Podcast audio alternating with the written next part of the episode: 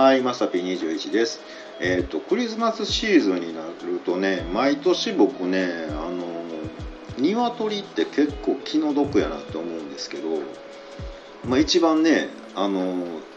やばい時期じゃないですか、鶏にとってはね。うん機嫌よう生きとってもね、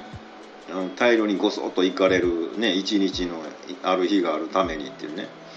まあ、あれよう考えたらあの七面鳥ちゃうのって思うんですけど、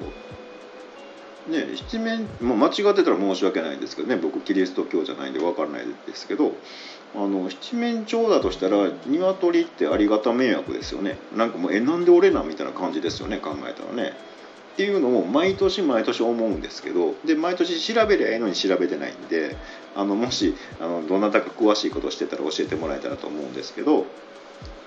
他で考えても、まあ、鶏ってあの、ねまあ、養鶏場で飼われてるものなんてね狭いとこで自由もあらへんし卵をね仮に産んだとしてもコロンってすぐ持っていかれるしみたいなね。何も楽しいことないだろうなっていうね。まあなんかねカカカカ言ってるのでなんか話して楽しいかもしれませんけどあのねあんまなりとうないなっていうね。あのままあ、鳥インフルとかね流行ったら自分なってなくてもねなんかもうまとめてごっそり袋詰められてね埋められるじゃないですかそんなん考えたらこう自分が生まれ変わる時はできたら鶏は避けたいなっていうのねまだちょっと嫌われててもカラスとか鳩の方がマシかなっていうねあのできたらそっちにしてもらえまへんかっていうのねなんか思ったりもします。えー皆さんはこ